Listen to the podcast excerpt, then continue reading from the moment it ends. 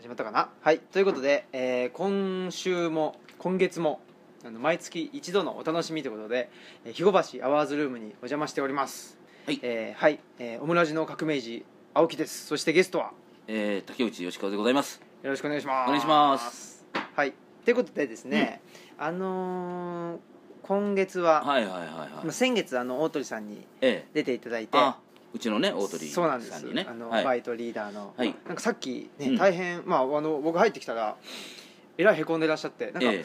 風邪かなとか思ってたら、はい。ねまあ、データがそう消えた大事なデータが飛んでってしまったってことで、あのー要はもう、はい。ほぼね、はい。寝ずにこう作り上げてたあ1週間ぐらいかかって作り上げたはいデータが、はい。さあ送ろうと送った瞬間に消えたっていう。もうものの見事なすごいよねそれってね。あすごいですね。もう出来上がって消滅。完成というボタンが消滅なわけですから、すごいですね。これはすごいですよね。まあでも確かにあの、うん。エロスとタナトスが表裏一体みたいなもんで、もう一瞬でそれが来たという来たねっていう。なんかちょっとやっぱりそのある種プロレスにも通じるところがあるなと一瞬思ったんですよ、うん。あこれだなと。こういう気持ちにさすとプロレスラーっていうのは、はい。ホール負けしてしまうんだなみたいなもういいかみたいな。はい。ね なんかそういうその気力と体力を奪っ心が折れるみたいなことですもんね。てそうなんですよね。やっぱ書く時もそうだよね。やっぱ心が折れたらもう終わりだよね。終わりですね、ええもう一回はあまだいけるってね思えるかどうか。あの関係ないですけど、インターステラーって映画見ました？あ見ました見ました。はい、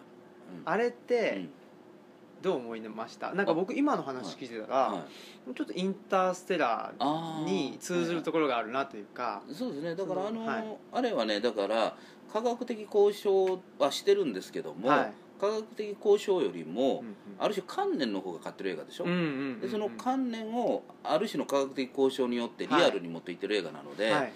あああいうことっていうのはあの多少なりともみんな考えてることなんですよ、はい。死んだらどうなるとかね、うんうんうん。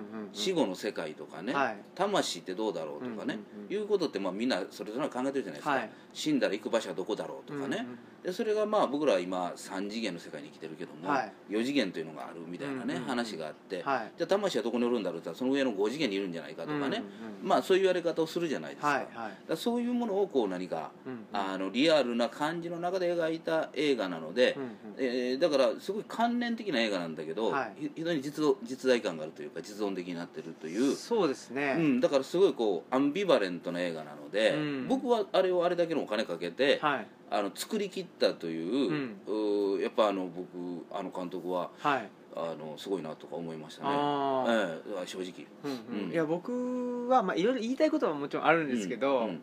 例えばまあディテールの部分で、うん結局あの地球がまあ滅滅亡というか、はいはい地球滅亡しないですよね、まあ、人類が滅亡する危機に生ある存環環境が崩れていって住めなくなるということですね、住めなくなる。地球はあるんだろうけど、はい。人類は住めなくなる。で、うん。だからまあ他のまああのよく似た惑星に移移住するというね、移住するはいっていう話なんですけど、えええ結局そのアメリカ中西部しか出てこないじゃないですか、うんうんだからあんまりなんかリアリティがないっていうか日本人からすると、えだからね、はい。映画はやっぱり2時間とか3時間でしょ、はい。長くっても、はい。その中に入れないといけないので、はい。多分もし描いたとしたら、はい。パッパッパッパッと他の国の様子をねそね。まあ、そのパターンよくあるんだけど、はいはい。それは僕あえてしなかったと思うんですよ。要はそのインデペンデンスデーでも何にしても、ははいいエジプトやられました日本やられました、はい出てくるわけよ、はいはい。で僕はもうそんなん打足でええのにと要はそれ描くんやらそこの様子もね、もっともっと詳しく描いてくれとか思うわけですよ。ああただ時間がいくらあっても足らないじゃないですか。そうですね。だからまあ押して知るべしということなんですよ、多分。おー。多分多分。ね。いやそれでもいいんですけど、うんうん。インターステラーってうん長いじゃないですかめちゃくちゃね、うん。映画自体が、うん。ほんでなんかそれで何を描いていたかっていうと、うん。大体まあその宇宙船の中の様子とか、はいはいはいはい。結構はい。なんていうの、まあ、お金もかかってるし壮大なんですけうん。うん。ど、うん。なんか一部屋で撮れるような感じしませんでした？ああまあそんなことないですかね。そそれぞれの見方ですからね。まあそれはいいんですけど、はい。なんかそのさっき言ってたような、はい。うんうん。まあ、観念を、うん。あの科学で裏付ける、はいはいはい。それって結構あの本質をついてるっていうか、うんうんスタップ細胞もそうじゃないですか、うん私はありますとか言って、はいはいはい。あんな観念の世界ですよね、ええ。それをなんとか、まあ実証しようとしていて、まあ、結局できず、人が、うんあのまあ、一人死んじゃったり、うんうんあの職を失ったり、ええいろいろしてるわけですけど、そういう意味では、うん。まああの本質をついたはい。ものだなと思ってそう考えると、うん。一瞬にしてうん。他のあの次元にワープするうん。あるあるじゃないですか、なんかそれをさっきあのボタンを押した瞬間に、大鳥さんがファイルを送った瞬間に消滅したっていうなんかそのインターステラー感みたいな。でどっかには残ってるんだよ どっかに残ってるんでしょうね。どっか別次元。そうそうそうそうそう。別次元。うん。なんかそんな気がしましたけどね。まさにねまそうだよね。はい。関係ない話だったんですけど、はい。まあ我々の世界にはもうはいからは消滅はしてる。そうそうそうなんですよ。どっかにはでもそうそうそうスタッフ細胞みたいなね。そうなんですよね。多分この,、ねあのアワーズルームの,、あのなんかエロ本の向こう側かなんかであるかもしれないあねるかもしれない。はいはい。わかりますなと思ったりしてうんいたんですけど、えということで、はい。あのープロレス論という形で、えはい。あの10回ほどですね、はい。えーそうやってなんですよね。きたんですよ。月に1回ねはい。10ヶ月ぐらいですか。えーっと一応1月からはい。去年のあ。1月にスタートして、ええ。新春って形でやらせてもらって、うん。その次に4月かなうん。に、えーっと新年度みたいな感じで やらせてもらって。しばらくは飛び飛びかなそうなんですよ。で6月からうん。あの月レギュラーで、はい。うん。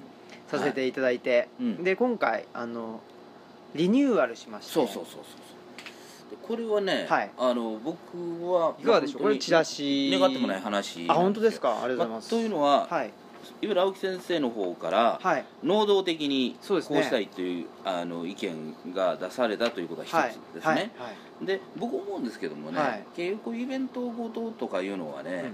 えーまあ何も、まあ、本とかでもそうなんですけども、はい。い、かに能動的になるかなんですよね、はい。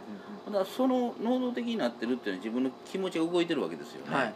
波動というか、はい。振動してますよね、うんうん。たぎってるというか、はいはい。それがやっぱり第三者に伝わっていくんですよね、うんやっぱしなんやかんや言いながら、はい。ただやっぱりそのその波動と共鳴する人が出てくるんですよね、はい。だからそういう人がやっぱり集まってくれるということはもう僕はあの自分の実感として分かってるわけですよ。はい。はい。はい。で僕の場合プロレスとか、は逆に言えば、まあ、ある種喋ったり書いたり、まあいろいろ見たりとかいうことが長かったので、その僕の中のプロレスに対する愛情みたいなものが、はいその波動みたいなものっていうのはうんもう自分の中で完結してしまってるんですよね、ええ、だから要するに誰か新しい人と会った時にはこううん。わっと話するじゃないですか、はいはい。でも毎回同じだと、うん。もうねあまりこうというのかな、うんもうお互い言わずもがなで分かってるから、はい。というようなとこがあって、うん。だからそうなっていくとマンネリということになっていくんですよ、うんこれはもうプロレスラーもそうだしね、はい。あのそのスタッフもそうだしプロレスの,、あのまあ、我々プロレスを取り巻く人たちもそうなんですけど、はいはい。やっぱりそこにこうあの青木先生があの、まあ、10回やって、はい。で自分の中ではあこうじゃないと。うん。これはこれでもう一つ卒業して、はい。新たにこういうことをやりたいというね、うんうん。その気持ちみたいなもので、はい。まずちょっとは動いとるんですよ。僕の中でも。はい。あありがとうございはます。い、でこうして、まああのはい。能動的な部分の一つのこの実証として、うん。あのチラシを作っていただいて、そうなんですよ、はい。でチラシを作るにあたってですねえ、え。ーまあ、考えたのが、うん、最近プロレス女子っああもうていうね話はいあるじゃないですか、はい。まあ、女性がはい。プロレスを好きになっていってってえいう、えでまあ、そこに乗っかるとか乗っかんないっていう話よりも、まあ、例えばうちの奥さんとかですね、僕の友達で、まあ、このアワーズルームに来てくれてる女の子がいるんですけど、はい。に話を聞くと結構あのーやっぱり男性と見方が違うん。じゃないですか、はい男の見方って究極誰が一番強いとか、は誰が一番うまいとか、なんかそういうあの一つに修練されていくんですよね、うんうん男っていうのは、うんはいはい。なぜだか。なんですけどあの女子っていうのはなんか私はこうこれが好きだとか、そんなのにあのなんていうか理由はないとか、うん。うんそれが言えちゃうんですよポンと、はいはい。だからそれだけなんていうかプロレスの見方も多様でいいんだっていうことを、うんそのまあプロレス女子の人たちの存在っていうのははなんか体現してるような気がして、それがすごく面白いなって思ったんですよね。なので、まあ、今までの、まあ、昭和プロレスもそうですし、まあ、平成のプロレスの見方もうん。今までの見方で言うと誰が一番なんとかなんだとか、そうういう発想になっちゃうかもしれないんですけど、そうじゃなくて、ええ。こういう見方もああるし、うん。こういう見方もあるようんみたいな感じのを、見方を提示する、ええええええでそこに根拠が、まあ、あろうがなかろうがよくて、うんあそういう見方もあるんだっていうのをはい。楽しむっええていうのってどうなのかなって思ったんですよね。でそれを、うん。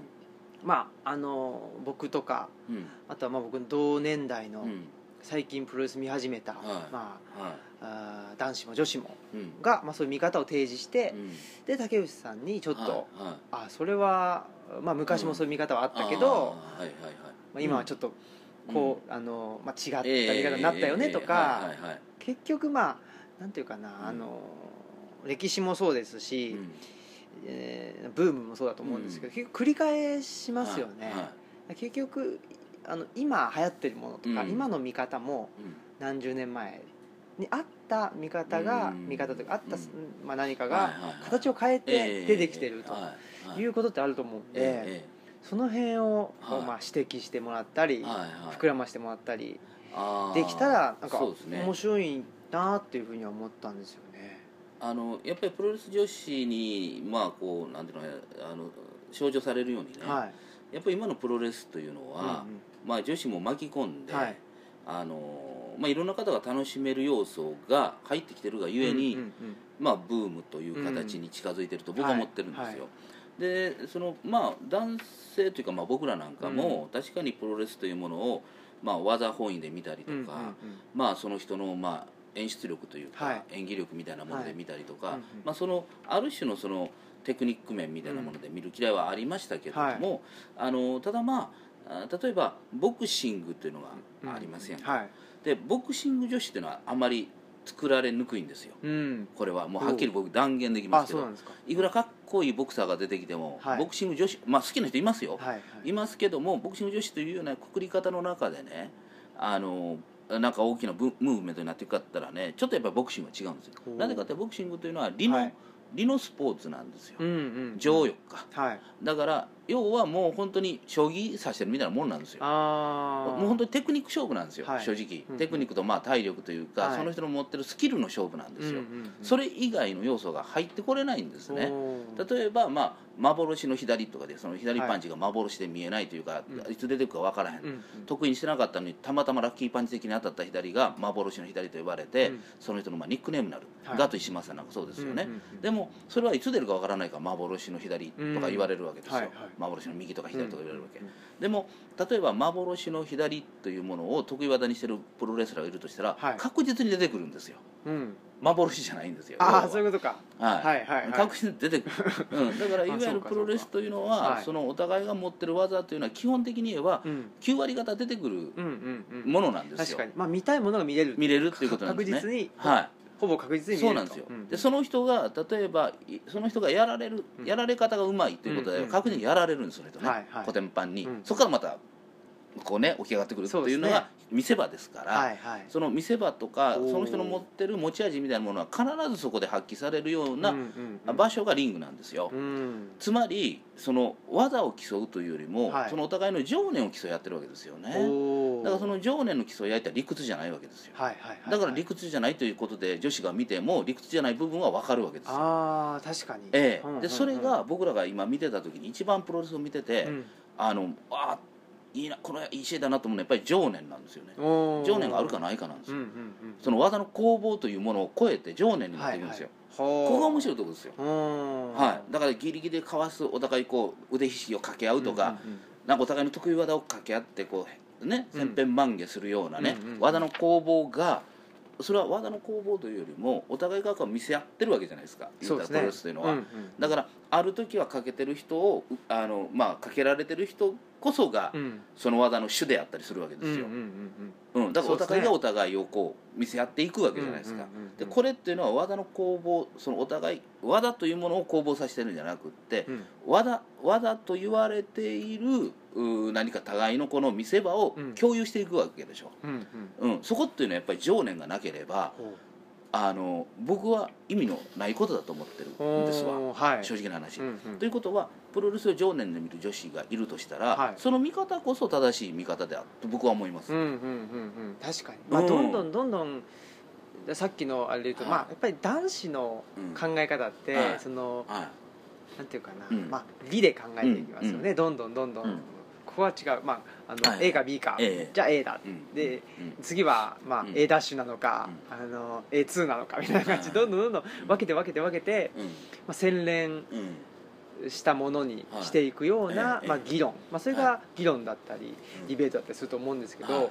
そういう発想じゃなくて、うん情念うん。を、なんていうんですかね、あの理屈じゃないところで、えーなんかわしづかみにしてはい。それを語るっていうような語り方っていうのは、え理屈じゃないんですよねそれこそ。直感っていうかある意味での。えそうですねそれすごく面白いなと思って、えいやほんまにそうですね、はい。だからそのえ例えば和田のうまいいくら和田のうまい人がいたところで、はい。その人はプロレスラーとしてのテクニシャンかもしれないけど、うん。だから受けるということでもないし。そうですね、うん、その一発の技が強烈でもね、はい。それだけで受けるわけじゃないんで、そうですよね。なんかやっぱりうん。今の新日本でも、はまあ、名前出しちゃうのもあれですけど、うん。あのロープワークい、うんが一番綺麗だ、丁寧だえと、そう。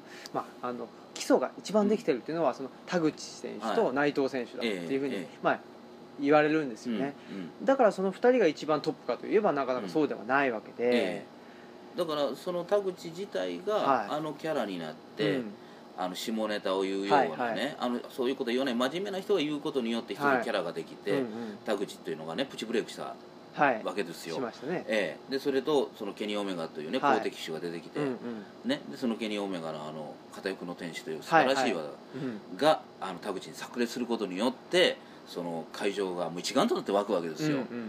田口よく受けた、はい、ねはい。でケニー・オメガよくあれをかけた、うんみたいなね、うんうん互いがやっぱりこう大きく盛り上がるわけですよ、はい。だからその内藤選手っていうのがもうはっきり言わせてもらって僕が一番嫌いなタイムの選手やったんですよ。お僕はっきり言わせてもらって、はい。一番とというのは、うん。確かに技もやれるし綺綺麗だし、まあ、受けも綺麗だし、芸も綺麗だし、ねあの顔も悪くないし、はいうんうん。ねあの展開もね、はいやっぱりこう綺麗な試合するわけでよ。ですすね。でも綺麗ですね。やっぱり何が足らないかってやっぱり情念が足らなかったんですよ、うん。何が何でもというね、んうんうん武骨なまでの情念みたいなものうんの出し方みたいなものが全く分かってなくって、うん。あの一生懸命やってますよ僕はみたいなところがあったんですよ、はいはいはいはい。それ自体がうん。内藤選手、大阪以降変わってきてる感じがしたこの前の。あ。大阪の試合。いや僕もね、うん。そうなんですよ、うん。あの、うん。まあすごい大阪でブーイングむちゃくちゃされてましたけどあれがね、それほど悪くないなって思ったんですよ、うん。いや僕も全くそうで、はだからあの今度のいニュージャパンカップの時に、えまあ、応援するとかしないとか好きとか嫌いじゃなくて、うん。内藤が来ても、えうんあのなんだこれはとはうん。言わないなと自分では思ったんですよね、ねやっぱりそういうこうなんかさ、うん。見てたらあるじゃないありますあります。ほんで僕あのあの大阪の試合のね、はい。あのインタビュー後のはいはい。試合後のインタビューを見たんですよ、はいはい、だ内藤がね、うん。あのそのアナウンサーにねはい。実況してたアナウンサーに向かってね、インタビューしたはい野上でしたかね、はい。向かって「今日どうだった？俺の声援と俺のあのブーイングもあっただろう」あのどれどれぐらいだった?」ってうん聞いてるわけよ、ほんだら、まあ、野上アナがね、はい。正直なところ8対2ぐらいでブーイングがだからいやもう9対1ぐらいだろうと、うん。うん、でも俺はもう声援しか聞こえないから自分。もうどんどんどんどん、ん。あのブーイング聞こえないから声援だから。だからものすごく俺は声援されたと思ってると、うん。だから次は次の時はもっともっと、まあ、ブーイングしてくれっていうぐらいのね、気持ちであ俺はもうそれ声援しか聞こえないからだから次は俺はあのきっちりとメインを張れるあうん。の試合をして、うん。メインを取りに行く。でまあ言うてるわけよ。あちょっとこの人変わったなと僕思ったわけよ。ああいい意味で、うんうん、要はもうそのブーイングとかでね傷ついてたようなタイプだったと僕は思うんですよ。そうですね。うん。うん。それはそうじゃないと、はいはいだからプロレスの何たるかが分かってきたなこの人。あのブーイングというのはねいやプロレスというのはね、うん。一瞬にして声援に変わるんですよ、うん。だから分かない試合が一番ダメなんですよ、はいはいはい。オールオッケーなんですうよ、んブーイングされるということは、うん。もうそれだけ認められてるわけですよ、だから内藤がやっぱりみんながそのねこいつエリートみたいな感じで、うん。あのそのコツコツね作り上げてきたそのレスラーにねはい。お前はエリートというだけで勝たしてもらってみたいなようなものがあったからブーイングになってるわけでしょ、うん。それを逆転に取ることによって、うんうん。逆にブーイングしてる方もだんだんと内藤あれこれひょっとしたらこのブーイングにもめげずに自分の試合をやってるというだけでねちょっと違ってくるわけですよ。確かに。まあ関心があるってことですもんね、うん。ブーイングだから何もないっていうのはやっぱりね。はい。まあうん。誰とは言いませんけどね、あ、あの数人そういう方もいたりしてうんいますけどね、はい。い、や僕もそう思ったんですよね、うん。確かにこの情念まあうん。熱っていうんですかね。そうなんですね。だからあの昭和の時のまああのまあ、メインプロデューサーでメインレスラーのアントニー猪木っていう人がいて、はい。その猪木の場合はうん。あえてそれを作ろうとした人なんですよ、おおその熱情みたいな的に。はいうんはいはい。うん。それが過ぎたんですよあの人。あわかるんですよ、はいはいはい。だから試合決めたけど壊すとかね、うんうん。だから逆ブーイングするじゃないですか,、あはいはいはい。ーイングもせんなんだということをあえてやるわけよ。そうですね。もそれはうん。本当のブーイングですせというところまで気が付いてなかったんですよ。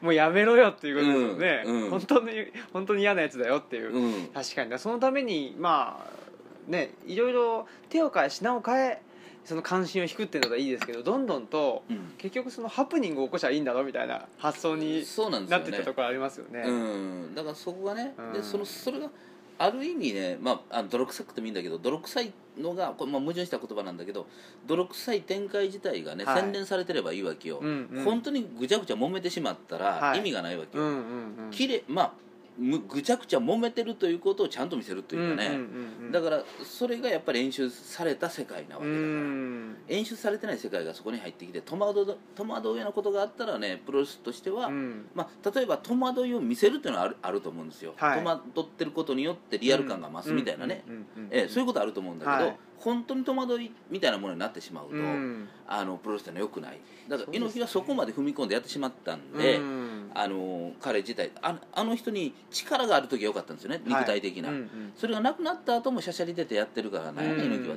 昔は猪木はそのブーイングを自分の力でねじ伏せられたわけですよ、うんうんリングに上がれ上がっちゃえばさすが猪木ってそうなんですよ。いうんで、うん。仕方ないかと。そうそうなったわけですもんね、それがリング上がらなくて、うん。まあ蚊帳の外というか外から何やや、ん。何やかんややってきたりといかうんするから、うん。うんもういい加減にしてくれっていうことになったけども、うん。本人は、はまあ、そんなことも気づかず、はい。俺が一番あのうん。プロレスを盛り上げられるんだとか言って、やってたっていうのが、まあ、2000年前半みたいな。だから小川をはい。新日に、うん。あのーなんていうか資格として送り込んだっていうのは、やはい。っぱりそういうことだったんだろうなとは思うんですよね。うん。うん。うん。うん。えーまあ、小川っていうプロレスができない人を送り込むことによはって、まあ、プロレスラーがうん。どうどう対応するのかっていうのによって、まあ、盛り上げるはい。っていうことの、えうん、なんていうんですかね、まあ、一つの集大成というか、ええ。昭和プロレスの集大成だったような気がして。で藤波がやっぱりあのうん。殺し合いをしてるんじゃないみたいな感じで言って、でやっぱりなんかざわめいちゃったっていうのはもうええ。はいショーではないですよね。そうね。だからう結局そのえー小川長州とか因縁の対決を組んでもね、はそこまでできないわけじゃないですか言うてみたら、うん。でレスラー同士もできないい、し、はいはい。まあはっきり言ってやる気もないと思うし、んんだそういうものを見せられるというのは一番辛いわけですよ。そうですよね。やるんやったら本気で殺しするんやったら見るよと、うんうんうん。ね。で本気の殺し合いに、うん。まあ、見えるような戦いだったらいいですけど。いいんでそうなんですよ。そういうこと僕が言いたいのは、ね。要は本当のああいうものっていうのはもうもうやってられへんわと、ううん。んもうだからもう手抜いた試合になって、うん。もう絡まへんというような試合になっちゃうわけじゃないですか、はいはいはいはい。真っ向勝負できないわけだそうから、ですねだったら何を見せんねやと、うん。何も見せてないじゃないですかと、うんでそこで口喧嘩するんやったらもうマイク持たせて口喧嘩してくれよと。その方がまだええわと。確かにね、うん。いつでも殴りかかれる状況での口喧嘩っていうのはなかなか面白そうですもん。うね、ん、なんかこうほんまそこまで仲悪いんやったら仲悪いということをリングで見せてくれよと思うわけよだからうん。その向こう、まあ、日本のレスラーもそうなんだけど、はい。リングに上がったらものすごい嫌いやってる人たちでもお互いの体を守って試合するわけですよ、うんうん。それでないとプロレスできないわけですよ。はいはいうん相手を怪我させないように。うん、やるわけよ、はい。ね、アクシデントは仕方ないですよ、うんアクシデントはこれも仕方ない。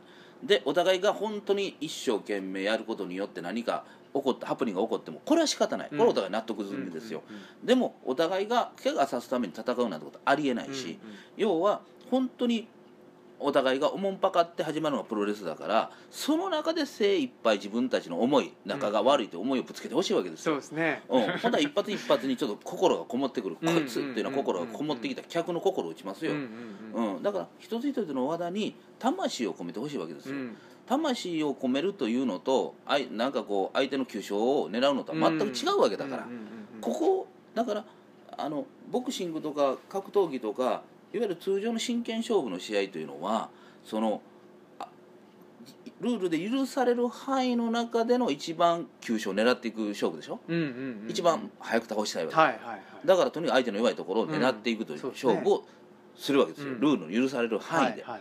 ルールから外れてることはできないうん目つぶしとかできないけども、でもプロレスというのは目つぶしもありなんですよ、うん。なぜかというと目をつぶさないって前提があるから、うんうんうん。反則もあり5秒以内許されるんですよ。そんなもん、はいひどい話じゃなはいいですか、しかもその言うてみたら。5秒もちゃんとした5秒じゃないですね。何回もカウントして4止めて。何回やってんねんと。と。いうことやから、はい。要はそれはお互いが決定的なダメージを与えませんという前提の中で成り立ってる話なんだから、はい。そこを逸脱するような試合になっちゃうと、うん。それはもう止めざるを得ないし、うんというかあるいはそんなそこまで感情がもうあいつ殺したるってなってたらもう絡まないですよ、うん。そうですようねん、絡めないですよ、うん。信頼関係ないんだそうですね。うん。いやーまあそんな話をずっとですねえ もうこのままいくと何時間でもしちゃうんで。はい。はい。えっと初めてまあ毎月はい。あのいやえー毎月はい。そうですね。えっと話させていただいてるんですけど、はい。もうチラシ自体どうですか？あのあ。ちょっとそのうん。知り合いの、うん。えー女の子とはいがあのデザイナーさんなんで、はい。ちょっと作っていただいあて可愛らしい。やっぱりこうプロレス女子がそうなんですよ。あの作ったという感じで僕らからは絶対作れない。絶対出てこないも出てこないのですからね。ですよね。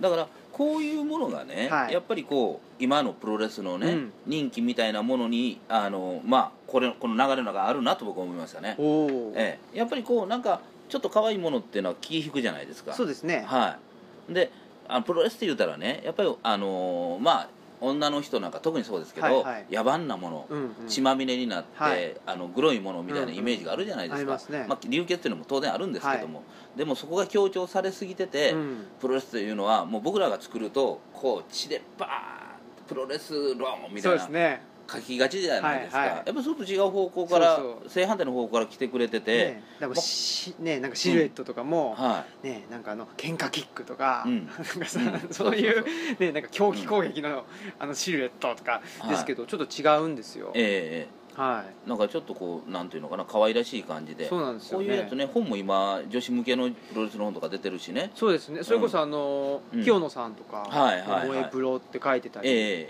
え。第2弾も出るらしいですからああねやっぱり言われてるからね。売れてるんですよ、はいはい。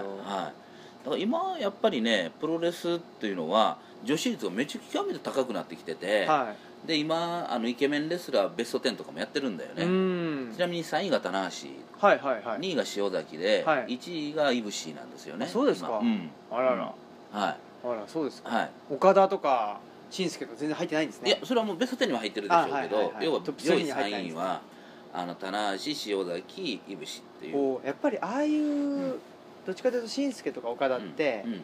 えーまあ、いわゆるマッチョって感じじゃないじゃないですか、はいはいはい少し、うん。なんていうのかな。うん。自然的というか、うんうんうん。あのちょっとプニッとしてそうな感じはあはあるじゃないですか。はいはいはい。そういうのも影響してるんですかね。いやそういうどうでしょう感じじゃないですか、ね、塩崎は特にプリッとしてますよあの人は。あそうか。うん。うん。でまあいぶし細マッチョだし。細マッチョはい。まあ、マッチョっていう本命マッチョって見えるのは棚橋ぐらい、うんですよね、はい。だからそこではないような気がするんですよ。はい。だからやっぱりなんかこうあのまあ可愛らしさ紳助ってちょっとどっか武士みたいな、はいはいはい。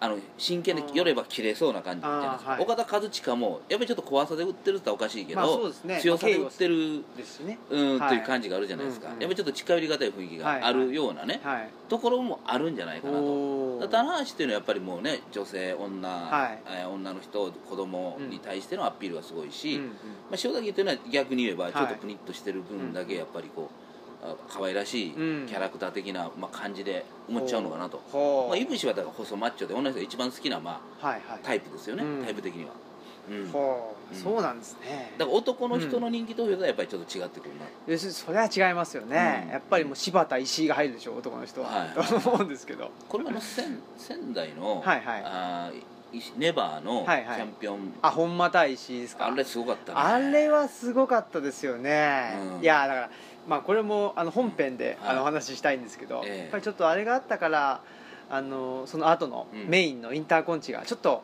ちょっとね。霞んでしまったなっていうのそうなはのどうどうしようもないんですよ。結局ねね。ああいう試合ってね、はい。あんなあれあのレベルになる試合って大体1試合なんですよ、うん。2試合はないんですよ。あだからメインも頑張ってんだけど、はい。前の試合が良すぎたがゆえうん。にちょっとしょぼく見えてしまあうう。見えてしまうってことですね、うんうん、これは仕方ないんですよね、まあ、ただまあそうは言うても、はい。あの例えば棚橋と AJ スタイルでも僕はあのえーえー、なんだ？ハローポイントですか、はいはいはい。ハローポイントからブラッディサンデー行って、はい。で、えースタイルズクラッシュ。スタイルズクラッシュでこれを決めてはいピン取ったっていうあれはすごいなと思いましたよ、あのはい。はいラストは。うん。はい。あれは僕はああ AJ スタイルズようやったと思いました2.11大阪のうん。メインですね、うんうん。そうですね。あれはもうお客さんも納得せざるを得ないでしょあそうですよね、うん。別に、まあ、何かしら介入があってっていうわけじゃないですもんね、どっちかというとねもうそのなんていうんですか？セコンドにいたバレットクラブ陣営を、うんうん。まあ、あの棚橋が場場外への,、はい。ハイフライフローで、はい。あのまあ、なぎ倒して、うんうん。で負けちゃったっていう感じなんはいでうんまあうん逆に言えば言い訳のしようがないうん。感じで AJ が勝ったっていうのは、まあ、だからあの AJ があのスタイルズクラッシュ行く体制になった時にまあね抵抗されてはいはいはい。できない、そのできない時にはどうするかということでハローポイントという、はいはい。あのそのまま落とすという。うんのをね、うん。見つけて。はい。でそのまま怒涛の勢いで勝ったっていうのがね、ちょっと僕あの見ててあよかったって思えた。おお、はい。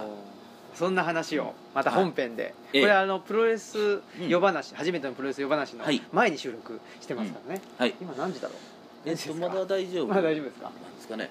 はい。何ちょっと大丈夫ですかね、はい。えーそんなわけでですね、えあで毎回一応テーマが、テーマを設定してまして、はいでこのチラシも3ヶ月に一遍ずうつん。変えていこうと思っはいていて、もちろんあの大枠のデザインは変わらないんですけど、うんうん。でテーマ1月2月3月書いてあるんで、次は4月5月6月の分をここに入れるとはい。いう感じで、今月は新日本プロレスおはい。いいっすね。っていうのははい。何なのか、うん何だったのか、はい。そしてこれからどうなるのかみたいなことをね今日はねはい。話すわけですねですね。イベントでね。はいはい。と思っておりますし、まあ、はい。もちろん、あのまあ今話したようなはい。えーザ・ニュービギニングですかうん。のお話とあと、はい。これから、えーニュージャパンカップ3月ですねありますよね。トーナメその辺のン話もしようと。はい。いうことですね。トと思っております。ということはこの3月の話をした方がいいかもしれませんね。そうですこのラジオね聞いてる人は3月の方。そうですねでね。3月はい来ていただけると。3月はそもそもプロプロレスレス技。技っていうのは、うん。まあ、どういう技があって、ええでこういう技はまあどこにどう効いてるのかうんうん。っていうのをですね、ちょっと今僕あの、えーまだこの時点では決定してないんですけど、はい。はいちょっとプロレスラーのうん方にうん。あのゲストにはい来ていただいえて、ええ。ちょっと僕自らあのかけていただいて それでそれをあええ。これこれこういうことなんだなっていうのをはいはいはいはい。ちょっと解説するような感じにはいできたらしたいななと思ってるんあなるほですよねどね一度、はあのこのアワーズルームにそのプロレスラーの方が来ていただいた時に、うんうん。なぜロープに振られるのかとか、はいはいはいはいなぜロープに振られて、うん。まあ、あのゴロンって下にうん。寝転がって、はい。あれは何なのかとかう、んうん。いうことをその身をもって、ええ。あの体験させていただいたこともあって、はい。すごい面白かったんですよ、ええそれが。っていうんで、はい。えーまあ、そういうことをはい。メインにして、ええ。とかもちろん他にはあの竹内さんが好きな技とか。はい。でその技はなぜ好きなのか。であとええ。嫌いな技、なぜ、うん。あのー子牛の夜勤押しが嫌いなのか、そういうこととかですね、ええー連続チョップがなぜ嫌いなのか、はいという話を、はい。技っていうのを中心にして、うんうん。3月ははい。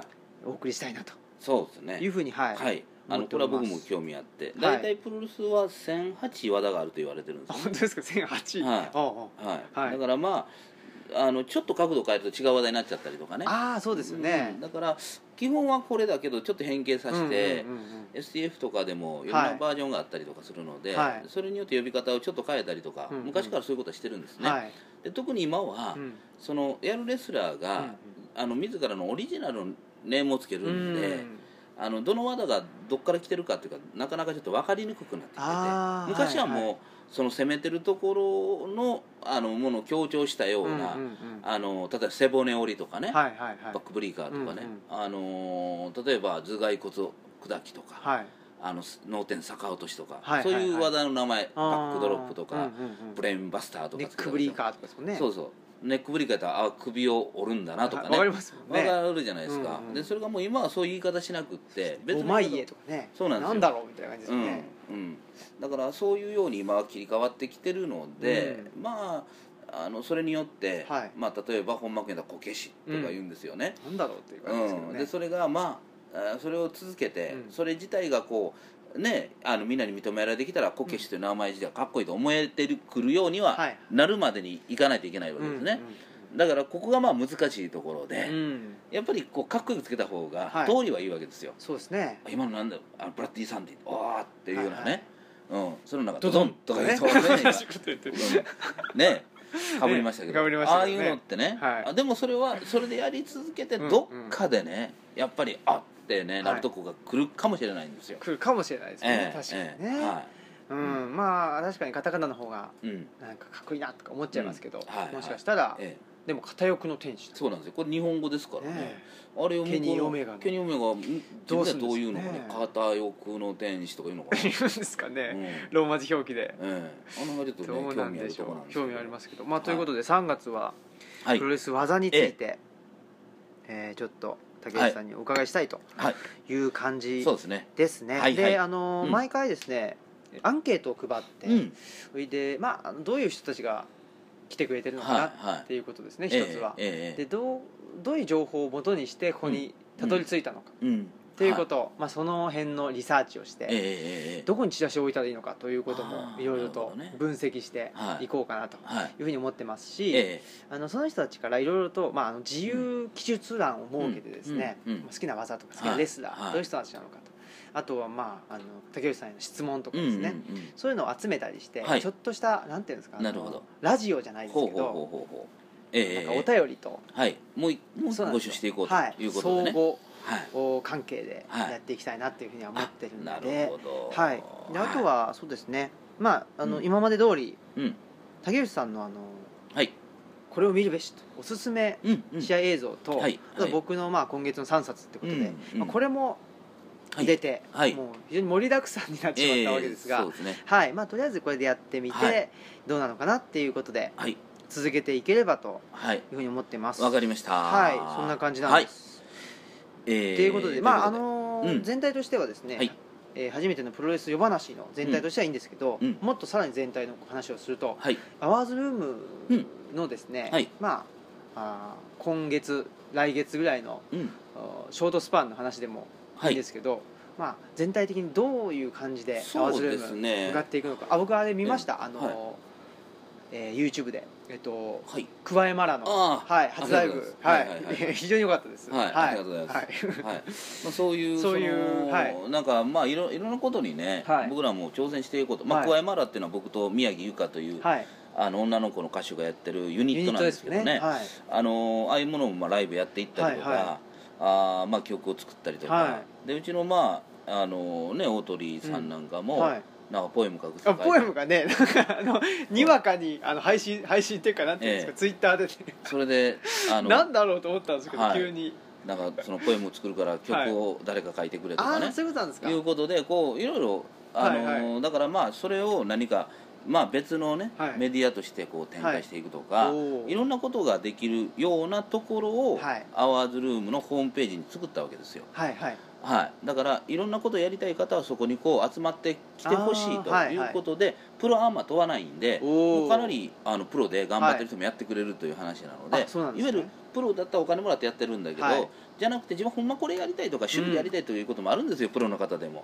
そういう方がそこでやってくれたら、はい。そいわゆるお金というかギャラが発生しない場所なので、うん。好きなことができると、うんうんでそれを別展開で何か形になった時にはギャラをお渡しするみたいなね、そういうようなうん形でだから好きなものをそこではい、展開してもらいたいんですよ。あー。映像だしもあるし、音楽もあるし、うん。小説もポエムもコラムも、何もかんも、うんあのコミックもなんはい。か何もかんも発表できるような、おー。だから1枚のイラストを描いた人がそこで発表してくれてもい。いし、ギャグを言うてるものを発表してくれてもい。い、自分で作った歌を歌ってるのを発表してもいいし、ほう。何でもいいんですよ。で、へー。自分自分の作った歌を誰か歌ってくださいとか言うのでもいいし、誰かの歌を歌わせてくださいとかはいいうのでもいいあしー、じゃあまあ最初の話じゃないですけど、はい。まあ能動的にというか主体的にやっていこうと、はい。みんながはい主体的になったら、ええ。まあ、その熱が周りにあーそうなんですよ。もつながっていくだろうとうん。いうことなんですかね、うん、だからまあ棚橋に負けないようにね、はいはい。やっぱりその初め一人がうん。言うてるだけやったかもしれないけど、うんうんそれやっぱ広がっていくことによってはい。それに賛同してくれる人が出てきて、はい。その人たちは独自でまたやっていっておー。それをお互いこう何か刺激し合って、何か大きなこう動きになっていって気が付いたら前よりは何倍も大きくなってましたみたいなね、いうことがあると思うんですよ、はい。だからそういう意味では僕ら僕もクワイマラやったりとかあジョーズのシアターセブンで、はいそうですね、えーなんか定例でやったりとか、はあの新しくネットテレビやったりとか、、はい。うようなことも含めてあのまあなんていうのかなお互い現役でいろいろやってますよとはい。いうようなことで、うん。あのみんなだからそれが僕らも部活でもいいと思ってるんですよ、はい。で今だから軽音楽部軽音部と作ってみんなでギター弾はいてるね、うん。そういうのもやっぱりその中学高校の時にね、はい。やりきれなかった思いやりたかったけどその軽音部の扉開けなかった人とかね、うん。うん。いろいろいると思うんですけど、はい。そういう方はもうこぞって来ていただいて、あるいはここであの自分たちで部を作っていただいてね、うんうん。あの日本舞踊の部を作るとかね、はいはい。そういうのやったらやっていただいてやってくれたらいいと思うんですよ。はいまあ、大人として、はい。あの子供じみたことを真剣にやりましょうという、感じですね。あうん。ー素晴らしいですね。はい、だからそれがうん。あーまあ、うん。どんな価値があるのかとか、うんうんうん。いくらになるのかとかはい、なんかそういうことを聞かれがちじゃないですか。そうですね。どうしてもね。もう、はい。二言目にはみたいな、はいはいはい。そうじゃないぞと。ないですね。うん。うん。だからそれ言っててもね、はい。始まらへんじゃないですか。うん。だから、要はそれが何かになるかっていうことは誰にもわからないし、うんうん。ただやっぱりやらないと始まらないのでね。とりあえずやるためには、うそのハードルが低い方がやりやすいじゃないですか、はいはいはい大きいところを超えていこうと思ったら大変だけど、うん。とにかくね本当に一歩踏み出したら超えれますよという場所を、うん。あの作るということで学級新聞というねお発想が多分オートリーの方から出たとあ思うんですよ、はい。だからその学級新聞というその感覚にこう乗ってくれたら、その学級新聞の中からいろんなものが出てくると逆に面白いと思ううんだよね、ん。はい、だからこう大冗談にねうちで全てのそういうメディアみたいなものをね統括して何かやっていきますってなったらちょっと大層じゃないですか。そのための組織力もないし、はいはい。システムもないわけだから,、うん。だから自分たちのできる範囲でそこでやっていってその中で何かがね出てくれば、うん。それはそれで、はい。あの僕ら楽しいし嬉しいし、うん。遊び場が広がっていくしね、はいはい。だからやっぱり今はこう僕らあのどどうなんでしょうかね。まあいろいろとあのねがんじがらめな世の中ですけどもね、うん。あのまあやっぱりこうなんか好きなこととかやりたいこととかが、はいはい。もうその遊び場所としてうん。やっていける場があればうんね、あのすごい楽しいうんうん。プロレスのことをもっと研究したい人もいるだろうしね、はいはい。はい、だからまあそのプロレスラーの人も自分たちの試合をそこで、ねアアップしてくれたらね、はい。みんな見れるわけだし。そうですよね、うん。確かに。だからもうどんどんと、はい。なんていうか、まあ、プロレス初めてのプロレス夜話もはい。タイアップしたりして、そうなんですよ。だからもうどんやっていきたいですどんどんどん青木先生もね、はい。そこで何かを展開していただければはい。ありがたいなと思ってるのでそうですね。まあ、その可能性はうんうん。みんながそれぞれが見つけていくことだと思うので、はい。はい。ひょっとしたらこんなことできるんちゃうかとここでとかね、うんうんうんいうことであれば、はい。まあ本当にそれはやってみましょうよという、うんうんうん。何の制約もないから、はい。はいねよく反社会的なことじゃない限りはそうですね。大丈夫ですよ。はい。は確かにそうですよね。ううん。ん、うん。まああの熱を持って、い、はい、その熱を発信する場として自由なことをしようということで。いうような感じですね。はい、はい。ってことで、えーはい。まあ、今日のところはですね、まあ、これからまた、えー初めてのプロレス夜話本編もはい。90分以上、はい。はい、最近結構長いですよね。そうなんですよね。はいはい。ありますんで、はい。えーこの辺で、はい。まああのうん。オムライスラジオの方は、はい。はい、締めさせていただこあうとわかりましいうたふうに思います。ということで、はいえーお相手は、えーオムラジの革命児青木とありえー竹内義川でございました。がとうございました